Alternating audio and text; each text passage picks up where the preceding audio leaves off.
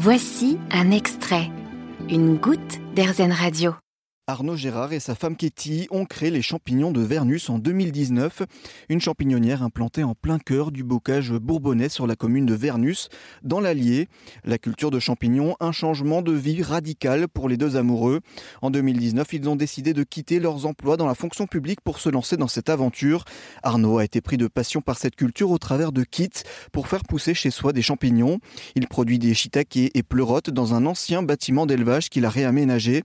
En saison estivale, il produit aussi des pleurotes jaunes et des foliotes du peuplier, des champignons cultivés sans aucun traitement artificiel qu'il propose à la vente aux particuliers, aux restaurateurs, mais aussi aux magasins de produits locaux.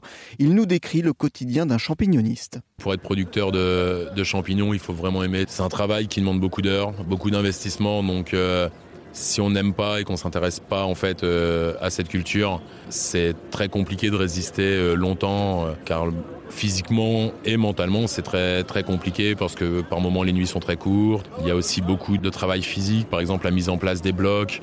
Où là, par exemple, une fois par semaine, c'est euh, à peu près deux tonnes portées dans la journée pour mettre en place, sachant que c'est juste sur deux champignons. Plus j'ai plus de variété, plus la quantité est importante.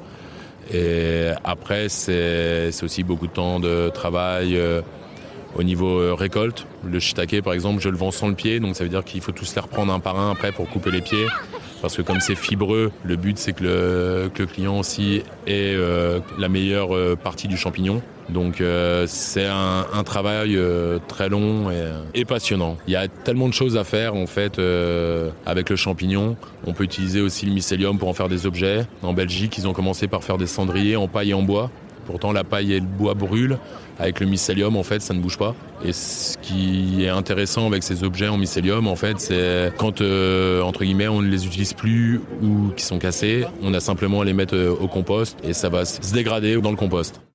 Vous avez aimé ce podcast Erzen Vous allez adorer Erzen Radio en direct. Pour nous écouter, téléchargez l'appli Erzen ou rendez-vous sur erzen.fr.